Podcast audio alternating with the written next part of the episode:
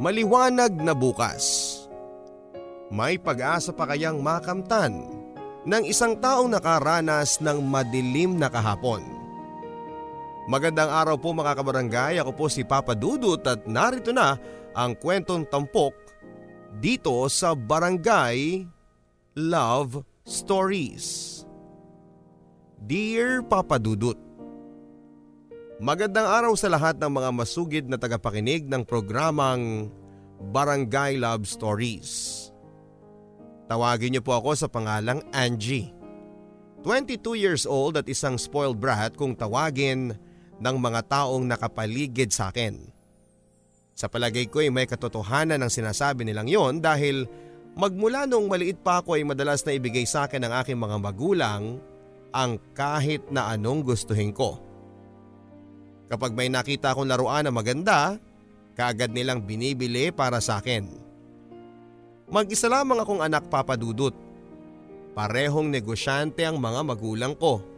Nagbabayan sell sila ng prutas at gulay na siyang ibinebenta naman nila sa mga resellers. At dahil napagbibigyan lahat ng gustuhin ko ay naging mayabang ako papadudot. Kaya pati mga kalaro ko ay nakakaaway ko na. Spoiled ka talaga Angie. Kaya wala kang kaibigan eh. Ang sabi ni Chloe na kapitbahay namin. Minsang naglalaro kami sa harap ng bahay nila. Inggit ka lang kasi puro luma ang toys mo. Wala kasi kayong pambili. Sagot ko naman sa kanya. Mayabang ka Angie. Kaya ayaw ka naming kalaro eh. Walang may gusto sa'yo. Ang sabi naman ni Joy. Isusumbong ko kayo sa mama ko. Sagot kong naiiyak na. Angie, halika na, uwi na tayo. Huwag mo na silang pansinin. Ang alo naman sa akin ni Carlos. Si Carlos Papadudot ang nag-iisang kaibigan ko. At kahit pa nga may pagka-spoiled brat ako ay hindi niya ako inaaway at laging kalaro ko. Mas matanda ng dalawang taon sa akin si Carlos. Pero kung tratuhin ko siya ay parang ako pa ang nakakatanda. Uutusan ko siya sa mga bagay-bagay na gusto ko at wala namang siyang choice kundi ang sumunod na lamang. Dahil mapapagalitan siya ng nanay niya. Si Nanay Flora ang mama ni Carlos na siyang labandera namin. Ang tatay niya ay namatay sa sakit sa baga. Sanggol pa lamang ako ay si Nanay Flora na ang nag-aalaga sa akin. Busy kasi sa paghahanap buhay ang mga magulang niya. Malambing at maalaga sa akin si Nanay Flora. Siya ang umaasikaso sa akin sa pang-araw-araw. Kung tutuusin nga ay mas malapit pa ang loob ko sa kanya kesa sa sarili kong mama. Mahilig magluto si Nanay Flora. Pinakapaborito kong luto niya ay ang sinigang na bangus. Si Carlos naman ay malimit maglambing sa akin at kung tratuhin niya ako ay parang nakababatang kapatid niya. Sa pagdaan ng mga taon ay lalo kaming naging malapit sa isa't isa ni Carlos. Magkaklase kami hanggang tumungtong kami ng high school. Noong nagdadalaga na ako ay malaki ang pagbabago sa itsura ko papadudot. Alam ko na kasing mag-ayos noon kaya naman may mga ilang kaedad ko ang nagpaparamdam ng pag-ibig sa akin. Isang araw ay nakatanggap ako ng love letter and flower galing kay Mike. Pero kinagalit yon ni Carlos. Ang bata-bata mo pa Angie nakikipagligawan ka na? Ano lang sasabihin sa akin ni na mama mo kapag nalaman nila to? Hello! Part po ng pagdadalaga ang pakikipagligawan. Ah, basta! Ayoko nagpapaligaw ka! Bakit ka ba nagagalit ha? Masyado mo na akong pinakikialaman eh. Teka, huwag mong sabihin may pagtingin ka sa akin. Ah, ayoko lang na may nanliligaw sa'yo dahil napakabata mo pa. Kung ano-ano kasi iniisip mo eh. Wow! Kung magsalita, parang kuya lang. Na-touch naman daw ako. Tahimik lang si Carlos. Kapag ganoon na hindi na siya nagsasalita ay alam niyang hindi siya mananalo sa akin. Bukod sa mga nanliligaw sa akin ay pinakikialaman din niya ang pag-aaral ko. Lagi niyang sinasabi sa akin na mag-aral akong mabuti. Hindi siya humihiwalay sa akin. Mula pagpasok hanggang sa uwian. At dahil na rin sa pagiging protective ni Carlos ay minsan ay binibiro na nga kami ng mga kaklase namin na may relasyon daw kami. Pero lagi naming isinasagot ni Carlos na magkaibigan lamang kami. At hanggang dun lang yon. Sa totoo lang, papadudot ay may itsura si Carlos kaya naman sa pagdaan ng mga araw ay hindi ko napipigilan ang humanga sa kanya. Bukod kasi sa gwapo siya ay napakabait din niya sa akin. 16 anyos na kami noong mapagtanto kong umiibig na ako sa kanya. Hindi ko na may paliwanag noon ang nararamdaman ko papadudot. Halos gabi-gabi ay si Carlos ang laman ng panaginip ko. Hindi ko sinasadya pero kapag magkasama kami ay napakasaya ko. Naiinis nga lang ako noon kapag may kausap siyang babae. To cut it short ay nagsiselos ako. Isusubong kita kay Nanay Flora. Panakot ko sa kanya minsang nakita ko siyang kausap niya si Faye, nakaklase din namin. Eh bakit? Ano bang nagawa ko? Takang tanong niya sa akin. Nakikipagligawan ka kay Faye. Sagot ko. Nako naman Angie oh, nag-uusap lang naman kami tungkol sa assignment natin eh. Ano bang masama doon? Paliwanag niya. Ah basta kapag nalaman ko niligawan mo si Faye, isusumbong kita kay Nanay Flora. Ulit ko sa kanya. Kaibigan ko lang si Faye at wala pa akong balak makipagligawan. Pilit pa niya. Sumimangot na lamang ako at umiiling-iling. Sanay na sanay na siya sa pag-uugali ko papadudot. Sa totoo lang, dahilan ko lang si Nanay Flora.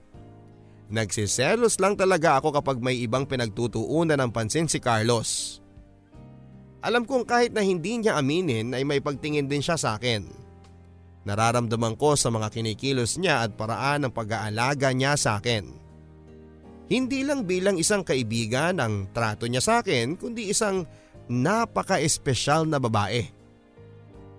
Alam kong pinipigilan lang niya ang nararamdaman niya dahil na rin siguro sa naninilbihan sila ng nanay niya sa amin at nakatira pa kami sa iisang bubong. Pero para sa akin papadudot ay walang masama doon. Ang importante ay nagmamahalang kami. Sapat na ang dahilang yon para bigyang daan ang aming pag-ibig para sa isa't isa. Hanggang isang araw ay hindi ko na napigilan ang nararamdaman ko papadudot. Dalawa lang kami ni Carlos sa bahay dahil namalengke si Nanay Flora. Si Papa at si Mama naman ay bumabiyahe sa probinsya para mag-angkat ng prutas at mga gulay. Kasalukuyang gumagawa ng assignment naming dalawa noon si Carlos sa kwarto nila ni Nanay Flora. Nagulat pa siya noong tumambad ako sa kanyang harapan. Angie, anong ginagawa mo dito sa loob? May kailangan ka ba? Ah, labas ka muna. Susunod na ako. Gulat na sabi niya sa akin. Natulala pa ako noong mapatingin ako sa maskuladong dibdib niya. Wala kasing pangtaas na damit noon si Carlos kaya malaya akong pagmasda ng kabuuan niya. Sinadya kong magsuot noon ng sexing damit. Gusto kong makita ko ni Carlos hindi bilang isang kaibigan kundi bilang isang babae. Lumapit ako at umupo sa kanyang tabi. Walang ano-anong hinawakan ko siya sa kanyang dibdib. Ano bang ginagawa mo Angie? Lumabas ka nga dito. Galit na sigaw niya sa akin pero hindi ko siya pinansin. Walang anumang hinalagang ko siya ng mapusok sa kanyang mga labi. Napakatamis ng mga labi niya papadudot. Pero sa kasalungat na sayang nararamdaman ko ang nakakakilabot na galit ni Carlos. Malakas niya akong tinulak palayo. Hindi ko sinasadyang mahulog sa'yo pero mahal na mahal kita, Carlos. Ano ba pinagsasabi mo, Angie? Nababaliw ka na ba? Alam mong hindi pwede. Bakit hindi pwede? Hindi naman tayo magkamag-anak, Carlos ah. Oo, nakatira kayo dito sa bahay namin. Pero anong mali kung nagmamahalan tayo? Mahal kita. Pero bilang kaibigan lang o nakababatang kapatid. Pero mahal na mahal kita, Carlos. At sigurado kong ganun ka din sa akin. Kahit hindi mo sabihin, nararamdaman kong mahal mo rin ako. Mali ang iniisip mo, Angie eh. Mali. Hindi kita pwedeng mahalin tulad ng pagmamahal mo sa akin. Labis akong nasaktan sa mga sinabi niyang yon, Papa Dudut. Kaya patakbo akong umalis para hindi na niya makita ang pagbagsak ng mga luha ko. Sa sala ay nakasalubong ko pa si Nanay Flora na nagtataka sa gawi ko. Anong nangyari sa iyo Angie? Eh bakit ka umiiyak? Nag-aalalang tanong niya sa akin. Hindi ko na lamang siya pinansin at dire-diretso ako sa loob ng aking kwarto. Doon ko pinakawala ng sakit na nararamdaman ko papadudot. Unang pagkakataon nyo na masaktan ako dahil sa pag-ibig.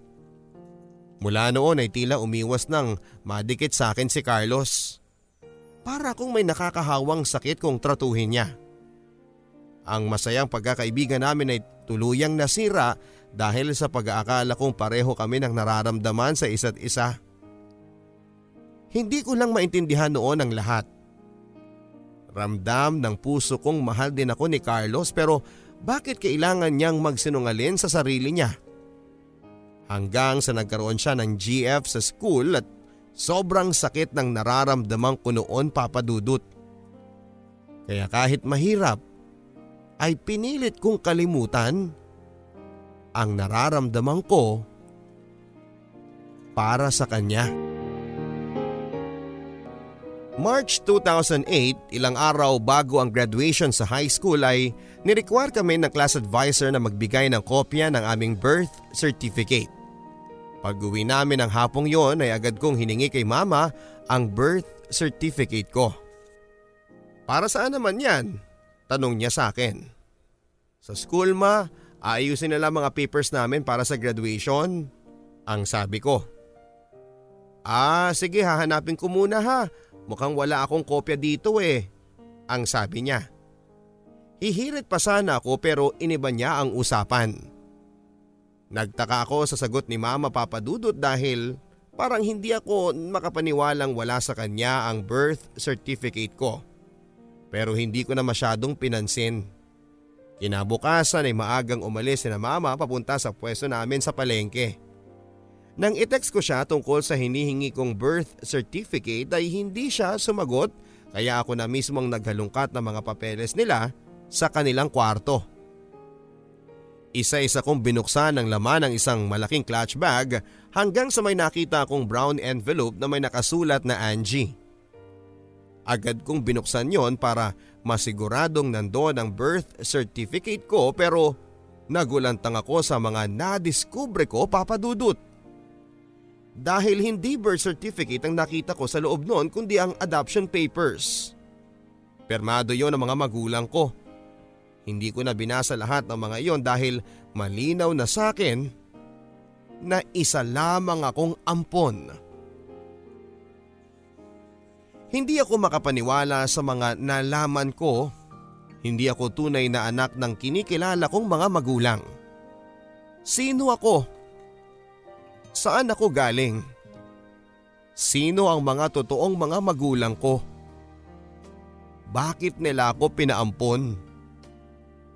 Sobra akong nasaktan sa mga nalaman ko papadudot. Paanong nagawang ilihim ng mga magulang ko sa loob ng mahabang panahon ang lahat sa akin? Bago pa man ako makapag-isip ng tama noon ay namalayang ko na lang ang sarili kong nag ng mga damit ko. Hindi ko na makakayanang makita pang mga taong nanloko sa akin. Matapos ang ilang minutong pag iimpake ng ilan sa mga gamit ko ay nagmamadali na akong umalis. Dala ko noon ang ATM ko na naglalaman ng perang ipon ko mula sa mga allowance na ibinibigay sa akin ni na mama sa araw-araw. Kaya malakas ang loob kong umalis. Narinig ko pa mula sa kusina ang boses ni Carlos at ni Nanay Flora na masayang nagkwekwentuhan. Saglit ako napatigil Mabuti pa si Carlos. Kahit na wala na siyang ama at hirap sila sa buhay, at least alam niya kung saan siya nagmula. Samantalang ako ay hindi ko alam kung saang basura o kung sinong magulang ang umabando na sa akin. Sa isiping yun ay lalo lamang ako nagkaroon ng lakas ng loob na umalis na ng bahay. Natagpuan ko na lamang ang sarili ko sa terminal ng bus. Hindi ako pamilyar sa lugar na pupuntahan ko pero yon ang alam kong lugar na mahihirapan ang mga magulang ko na matuntun ako kapag nalaman nilang lumayas ako. Wala kasi kaming kamag-anak sa norte kaya hindi nila iisipin na doon ako pupunta. Marami ng missed calls and texts sina mama noon maging si Carlos pero hindi ko pinapansin. Marahil ay alam nila ang dahilan ng paglalayas ko. Iniwan ko kasi sa ibabaw ng kama ang mga papeles na nakatuklas ng pagkatao ko. Dumiretso muna ako sa isang hotel malapit sa terminal. Dalawang araw ako na malagi sa hotel hanggang sa makahanap ako ng room for rent. 3,000 pesos ang bayad doon kasama ang tubig at kuryente. Mahal kong tutuusin pero ang kagandahan lang ay nasa loob na ng kwarto ang banyo kaya okay na rin. Yon ang naging umpisa ng isang mahirap at malungkot na buhay na mag-isa. Pero paninindigan ko dahil wala nang atrasan. At dahil na rin sa mahalang renta at iba pang mga gastusin ay naisipan kong maghanap ng trabaho. Hindi ko nahihintaying maubos ang laman ng ATM ko. Nahirapan nga lang ako dahil 16 years old pa lamang ako noon at hindi pa ako nakapagtatapos ng high school. Kaya naman kahit na mahirap at napakababa ng sahod ay pinatulang ko na. Nakahanap ako ng trabaho sa isang hotel bilang dishwasher at all-around cleaner. Napakababa ng sahod papadudot. 120 pesos lamang sa loob ng 10 oras kasama doon ng lunch break na 30 minutes. Mabuti na lamang at libre na ang pagkain. Tiniis ko ang lahat dahil wala naman ako magagawa at ibang mapupuntahan. Hirap na ako noong una dahil hindi ako sanay sa mga ganitong klase ng trabaho. Sa bahay kasi ay si Nanay Flora at Carlos ang umaasikaso sa akin. Unang linggo sa pagtatrabaho ay nagkanda sugat-sugat na ang kamay ko Kapag ganoong mag-isa lamang ako ay umiiyak na lamang ako. Sa pagdaan ng mga araw ay natutunan ko nang magtiis sa pagtatrabaho. Wala naman ako magagawa kundi tanggapin ang kapalaran ko. Namuhay ako ng napakasimple dahil yun lang ang kaya ng aking sweldo.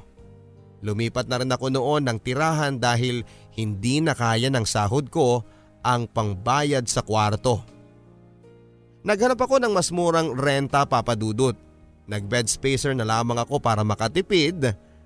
Noon papadudot ay nagde-deposit pa ng pera mga magulang ko sa ATM ko pero hindi ko ginagalaw dahil alam kong gusto kong may patunayan ako sa sarili ko. Gusto kong patunayang kayang-kaya kong mabuhay kahit na sarili ko lang ang aasahan ko. Hindi ko kailangan ng mga taong nanloko sa akin. Sa hotel na pinagtatrabahuhan ko ay marami akong mga naging kaibigan. Isa sa mga pinakamalapit sa akin ay si Ate May na mas matanda sa akin ng pitong taon.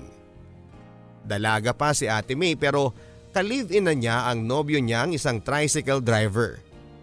Nakilala ko yon noong minsang sinundo siya ng lalaki sa hotel. Saktong pauwi na rin ako noon kaya sinuggest ni Ate May na sabay na ako sa kanila dahil madadaanan naman nila ang boarding house ko. June, si Angie pala. Kasamahan ko sa trabaho. Pakilala sa akin ni Ate May. Hello po, bati ko. Tumango lang si Kuya June at ni hindi nagabalang magsalita papadudot. Napansin kong napakaseryoso niya at parang takot nga sa kanya si Ate May. Nang makarating kami sa boarding house ay sensero akong nagpasalamat kay Kuya June pero tulad noong ipakilala ako ni Ate May ay tumango lamang ito. Kinabukasan nga ay kinausap ko si Ate May tungkol sa nobyo niya. Ganun talaga yun. Sanay na ako. Kaya ba may mga pasaka na naman? Lagi ko kasing napapansin noon pa ang mga pasana yan eh. Huwag mo na lang akong pansinin, Angie. Sanay na ako sa kanya. Buti, nakakayanan mong kasama siya. Gusto ko nang hiwalayan. Pero, mahal ko eh. Kung ako yan, hihiwalayan ko na. Hindi ko nahihintayin na mapahamak pa ako. Naawa talaga ako noon kay Ate May, kaya lagi ko siyang pinapaalalahanan na mag-ingat siya kay Kuya June. Araw-araw ko siyang nakikitang may pasa at kung minsan ay umiiyak pa sa balikat ko. Alam kong nahihirapan na siya pero hindi naman niya kayang hiwalayan ng lalaki. Isang gabi nasa boarding house ako noon nang makatanggap ako ng tawag mula kay Ate May. Angie, tulungan mo ko. Papatayin ako ni June. Umiiyak na sabi niya sa telepono. Nasaan ka ate? Nag-aalalang tanong ko. Nakatakas ako sa kanya. Sakay ako ngayon ng tricycle papunta sa boarding house mo. Umiiyak na sabi niya. Agad naman ako lumabas ng boarding house para salubungin si Ate May. At ilang minuto pa ay tumigil na ang tricycle sa harap ng boarding house namin. Agad kong dinaluhan si Ate May na umiiyak. Niyaya ko siyang pumasok sa loob ng boarding house.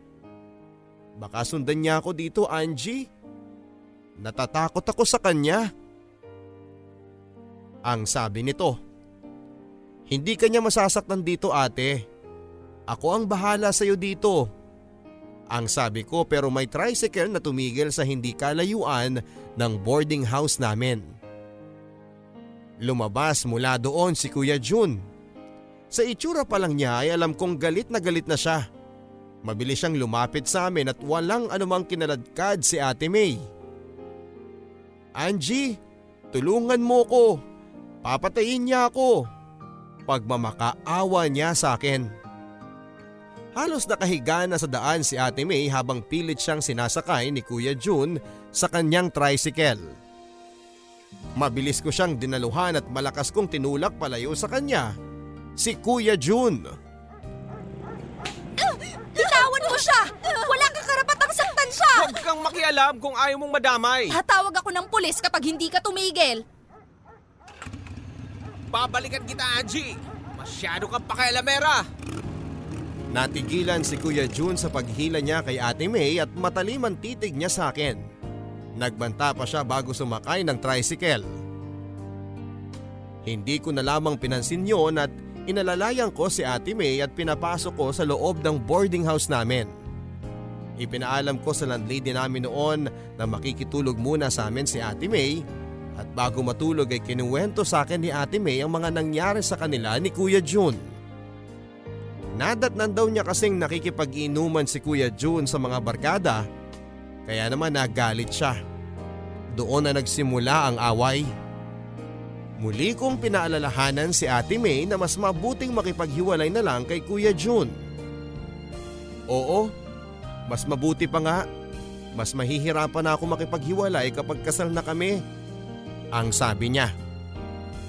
Nang gabing yon ay nakatanggap pa si Ate May ng mga tawag at text kay Kuya June. Nagbabanta na kapag hindi makikipag-ayos si Ate May sa kanya ay magsisisi siya. Takot na takot siya noon pero sinabi kong hindi ko siya pababayaan. Isang gabi matapos ang aking trabaho sa hotel, naghihintay ako ng tricycle na masasakyan pa uwi sa boarding house. Wala nang katao-tao noon sa daan dahil dis oras na ng gabi. Iilan na rin ang sasakyang dumadaan at maya-maya ay may tricycle na tumigil sa harapan ko.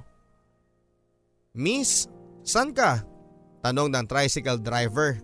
May pasahero siyang lalaki na kasama niya sa motor. Lika na, anyaya ng driver. Agad naman akong sumakay sa loob ng tricycle na yon. Maya-maya ay umandar na ito at sa sobrang pagod ko ay nakapikit ako. Nag-extend kasi ako ng dalawang oras dahil hindi nakapasok si Ate May. Ngunit naalimpungatan ako noong may maramdaman akong humahawak sa akin. Isang lalaki ang namulatan ko sa tabi ko, madilim sa loob kaya hindi ko makita ang mukha niya. Isa pa ay nakasuot ito ng sombrero kaya bahagyang natatakpan ng kabuuan ng mukha niya. Nagising ako sa marahang haplos ng aking katawan.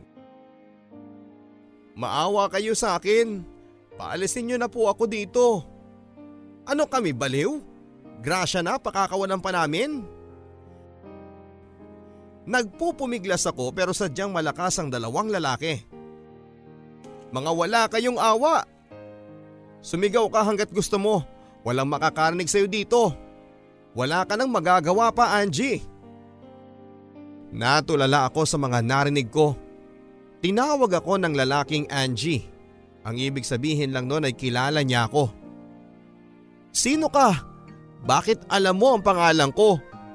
Sino kayo? Sumisigaw na sabi ko pero walang sumagot sa kanila.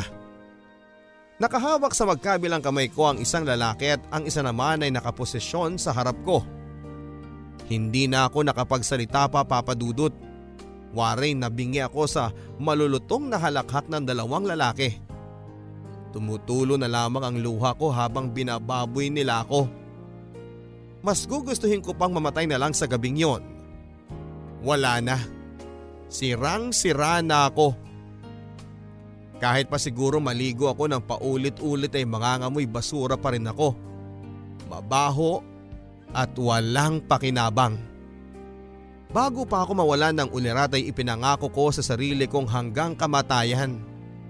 Isusumpa ko ang dalawang lalaking bumaboy hindi lang sa katawan ko kundi sa buong pagkatao ko.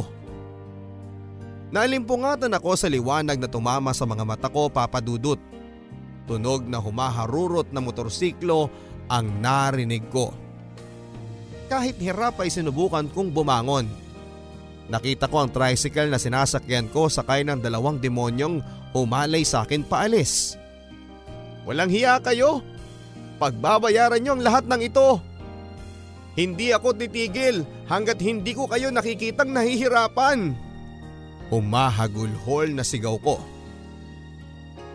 Pagapang ako naglakad para makaalis sa lugar na yon.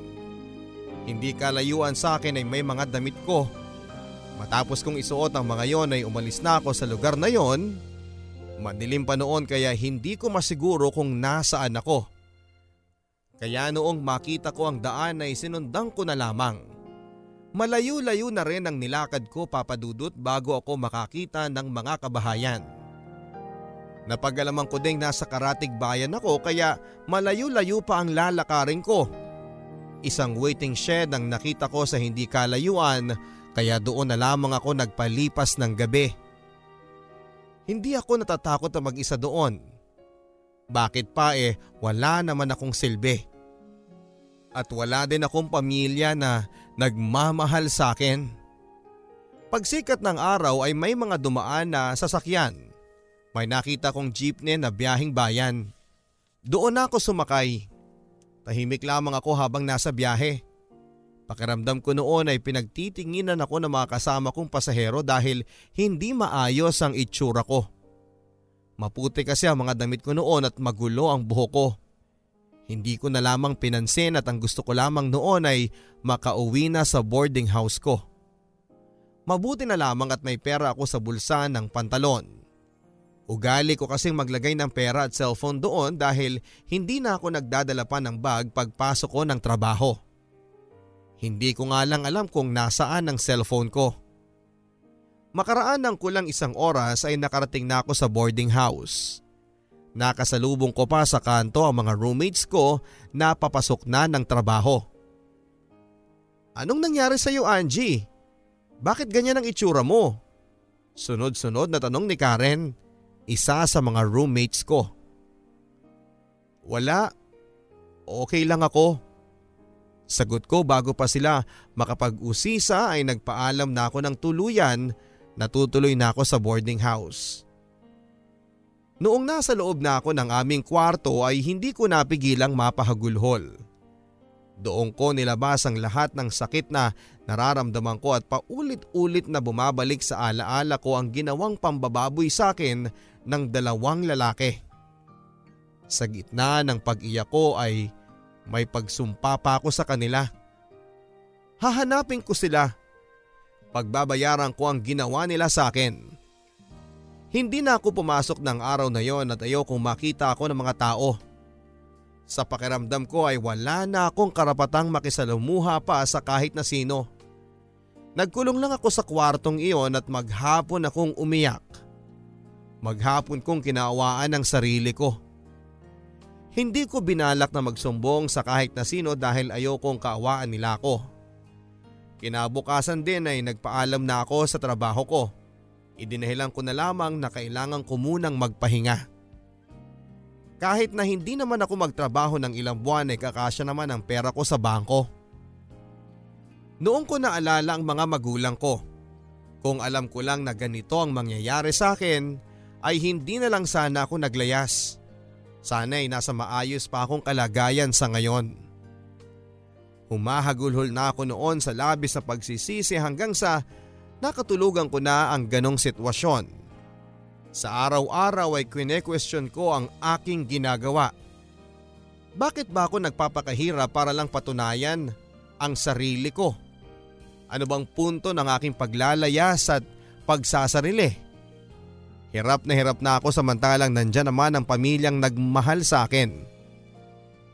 Pero hindi, nagmatigas ako at nagpatuloy sa buhay ng mag-isa.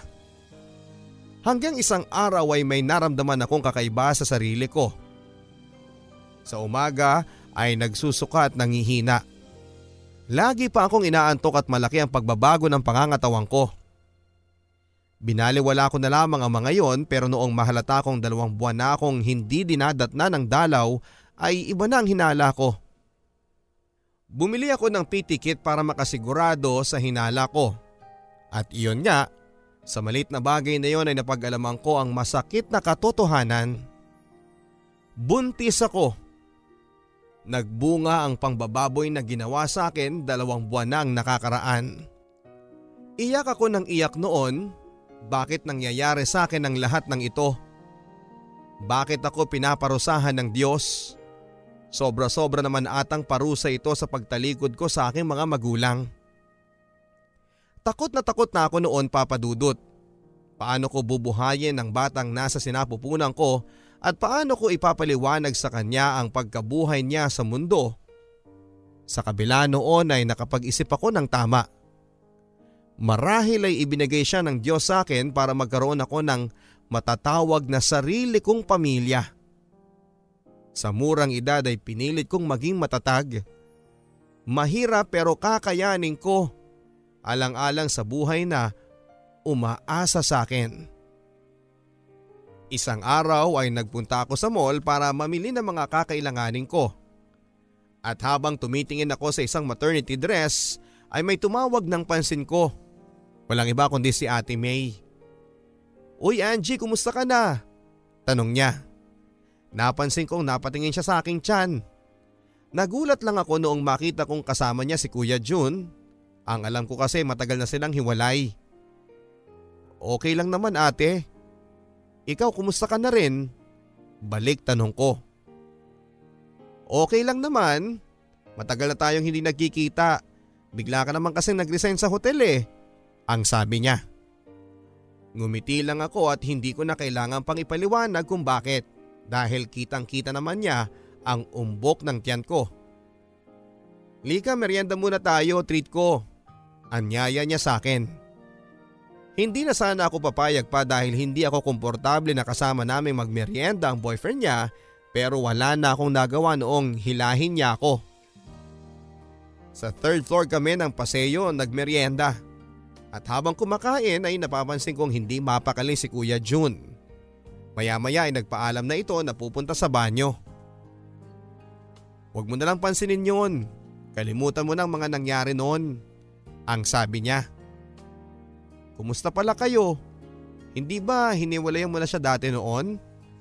Pag-uusisa ako. Oo, pero wala na akong choice eh. Mahal ko siya Angie at saka nakita ko naman ang pagsisisi niya.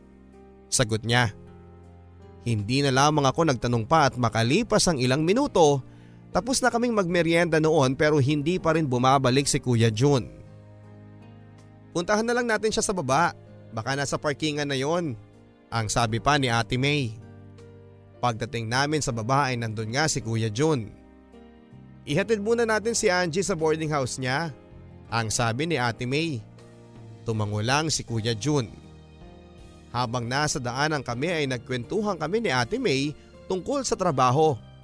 Maya-maya ay tumigil ang tricycle sa harap mismo ng boarding house ko. Bakit? Dito ka na ba nakatira? Takang tanong ni Ate May. Oo ate, lumipat na ako.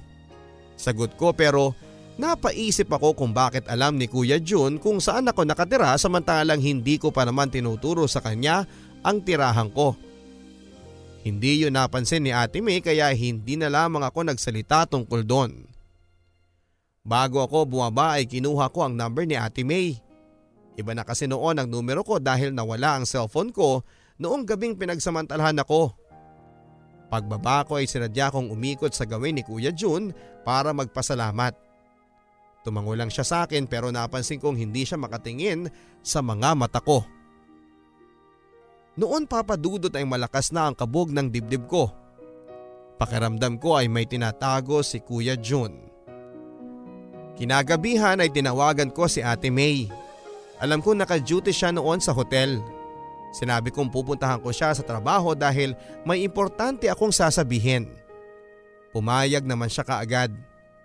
Pagdating sa hotel ay nag-excuse si Ate May sa supervisor niya para mag-usap kami. Ano yung sasabihin mong importante sa akin Angie? Tanong niya sa akin. Tungkol sana kay Kuya June?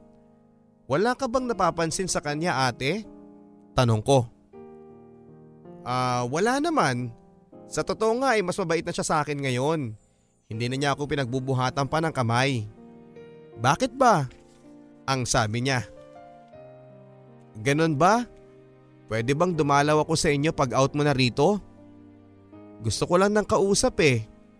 Ang sabi ko pero ang totoo ay may gusto akong tuklasin. Pumayag naman si Ate May at sinabi niya sa akin ang free time niya. Sinadya ko talagang tanungin ang free time niya para hindi siya makahalata. Ang totoo ay gusto ko lang malaman kung kailan siya wala sa bahay nila. Noong araw na alam kong nasa trabaho si Ate May ay nagpunta nga ako sa bahay nila papadudot. Nagulat si Kuya Jun noong mabungaran niya ako sa pintuan. Anong ginagawa mo dito Angie? Alam mo kung bakit ako nandito Kuya Jun? Di ko alam yung sinasabi mo. Hindi mo alam? Samantalang ako, kailanman hindi ko makakalimutan ang ginawa niyo sa akin ng kasama mo! Ano? Aamin ka ba? Hindi ka ba nakukonsensya sa ginawa mo, ha?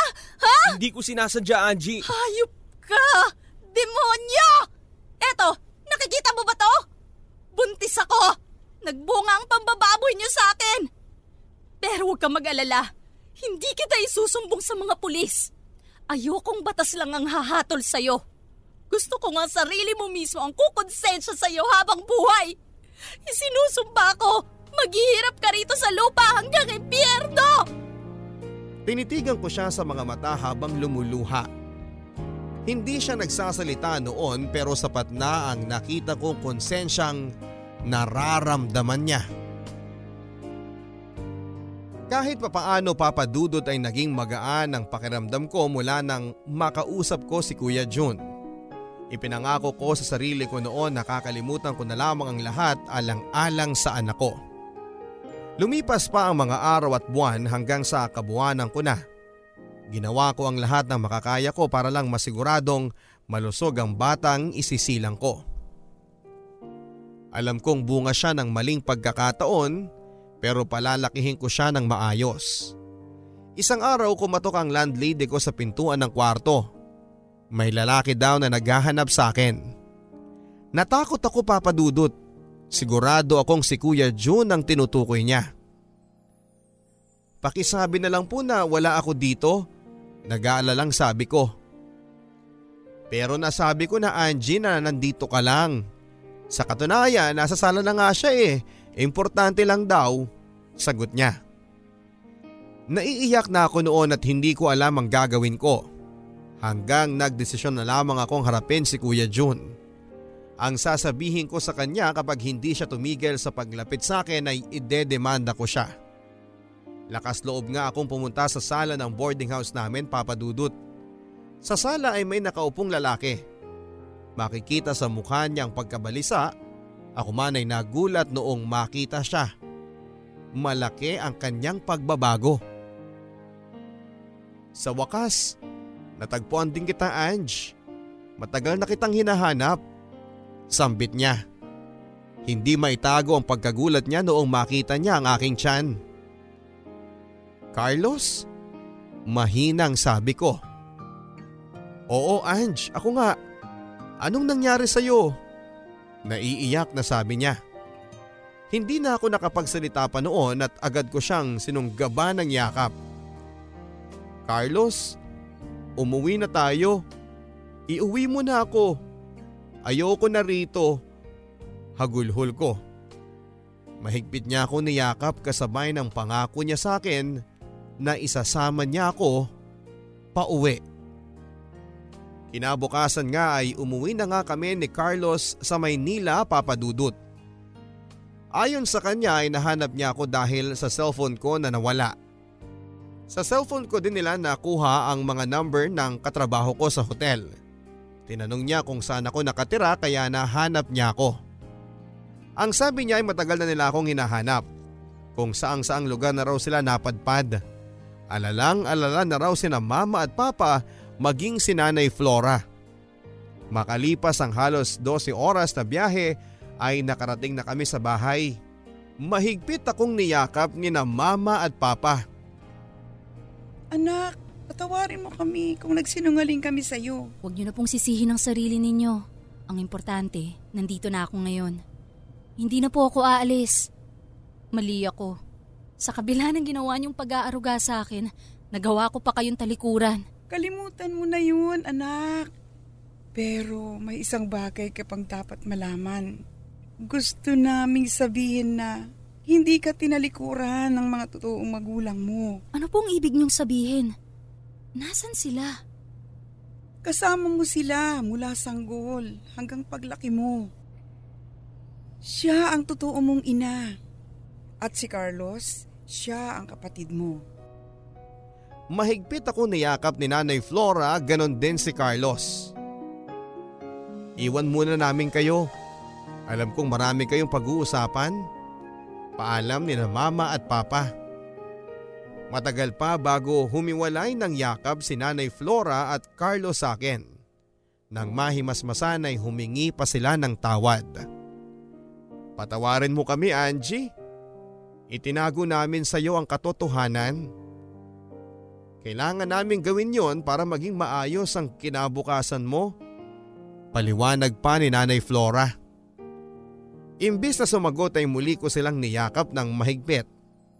Noong ko naintindihan ang lahat, kaya pala gano'n na lamang ang pag-aalala at pagmamalasakit nila sa akin, kaya pala hindi ako magawang mahalin ni Carlos na tulad ng pagmamahal na nararamdaman ko sa kanya noon, yun ay dahil kapatid ko pala siya. Sa totoo lang papadudot ay wala na akong pakialam kung ano ang dahilan kung bakit nila ako pinaampon. Ang mahalaga sa akin ay malaman kong hindi nila ako iniwan. Hindi ko na sinabi sa mga magulang ko ang nangyari sa akin papadudot. Kung bakit ako nabuntis. Naintindihan naman nila ang desisyon ko at ang sabi nila ay tutulungan nila ako sa pagpapalaki ng bata. Makaraan lang ng dalawang linggo ay isinilang ko ang aking anak, isang malusog na batang babae na pinangalanan kong Angel. Nasa hospital bed pa ako noon sa private room na inuukup ako nang dalhin nila sa akin si Angel. Napakagandang bata. Kamukhang kamukha mo. Anak, mahal na mahal ka ni Mami. Hindi magiging rason ang dahilan ng pagkabuo mo para hindi ko ibigay sa iyo ang pag-aaruga ng isang ina. Poprotektahan ka ni Mami kahit anong mangyari. Si Angel ang nagbuka sa akin sa mas maliwanag na kinabukasan. Mula noong unang masilayang ko siya ay naging mas mataas ang pangarap ko sa buhay. Ipinagpatuloy ko ang pag-aaral ko papadudot. Kinailangan ko lang i-complete ang mga grades ko noong high school para makapag-enroll ako sa college. kumuha ako ng kursong Business Administration. Matapos ang apat na taon ay nakuha ko na ang aking diploma. Matapos ang graduation ay ako na ang namahala sa buy and sell business ng mga magulang ko. Madalas ako sa biyahe kaya naman kung saan saan ako napupunta. Isang alaalang nagbalik sa akin. Alaalang minsan ko nang kinalimutan pero kailanman ay hindi ko mabubura sa aking pagkatao. Sa aming biyahe ay may nadaanan kaming bukirin. Napapikit na lamang ako noon bago ko pinakawala ng isang malalim na hininga. Sinasabi ko sa sarili ko noon na hindi dahilan ng mapait na nakaraan ko kung ang kapalit naman ay ang pagkakaroon ko ng isang angel. Hindi na ako nagkaroon ng relasyon sa kahit na kanino pa papadudot. May mga ilan namang nagpaparamdam pero hindi pa ako handang pumasok sa isang relasyon. Ange, hindi ka na bata. Hindi naman masamang pagbigyan mo ang puso mo. Hindi naman ako nagmamadali, kuya. Darating din siya sa tamang panahon. Paano kung sabihin ko sa'yo may kaibigan akong patay na patay sa'yo? Huwag kang ang ganyan, kuya. Alam mo namang, wala nang magkakagusto sa akin eh. Ano ka ba? Huwag mo naman masyadong ibaba ang sarili mo. Mabuti kang tao. Karapat dapat kang magmahal at mahalin. Ngumiti lang ako noon at sa totoo lang papadudot kahit naman ng anak na ako ay name-maintain ko pa rin ang aking kagandahan kaya alam kong may mga magkakagusto pa rin sa akin. Pero sabi ko nga kay Kuya Carlos, hindi ako nagmamadali. Kapag nahanap ko na ang totoong pag-ibig ay susunggabang ko na. Tinutuon ni Kuya Carlos ang sabi niyang may ipakikilala siya sa akin. Si Samuel. Kasama niya sa trabaho si Samuel at unang kita ko pa lamang sa kanya ay alam kong mabuti siyang tao. Isa pa ay alam kong hindi ako ipapahamak ng kapatid ko kaya sinubukan kong buksan ang puso ko. Ilang buwan din akong sinuyo ni Samuel at kita ko naman na maganda ang intensyon niya sa akin kaya binigyan ko siya ng pagkakataong mapatunayan yon. Ang mahalaga lang naman sa akin ay ang mahalin niya ako ng tapat sa kabila ng nakaraang ko. Napatunayan ko naman yon kaya nga nagtagal kami ng dalawang taon at nagplano na magpakasal next year. Sa ngayon papadudot ay isa lamang ang pinaghahandaan ko. Ang maipaliwanag sa anak ko ang lahat sa paraang hindi siya masasaktan. Ayaw ko kasing isang araw ay mawala na lang siya sa akin dahil lamang sa hindi ko pagsasabi ng katotohanan. Hanggang dito na lamang papadudot at sana kahit papaano ay nakapagbigay ng aral ang kwento ko sa mga masugid na taga-subaybay ng Barangay Love Stories. Lagi sana nating isipin na hindi nakabase sa inyong nakaraan ang inyong magiging kinabukasan. Maraming salamat sa iyo Papa Dudut. Sa inyo lamang ako naglakas loob na ibahagi ang kwento ko dahil alam kong malaki ang maitutulong nito sa mga kagaya kong biktima ng karahasan. Muli ay maraming salamat and more power. Nagmamahal, Angie. Maraming salamat Angie sa pagtitiwala sa Barangay Love Stories. Hindi madaling alalahanin at mag-move forward mula sa masalimuot at madilim na kahapon. Pero tulad ng paglubog at pagsikat ng araw, muli ay makakakita ka ng liwanag. At sa bawat bagong araw ay may bagong pag-asa na para sa iyo kasama ng mga taong mahal mo. Ito po ang mga kwento ng pag-ibig, buhay at pag-asa.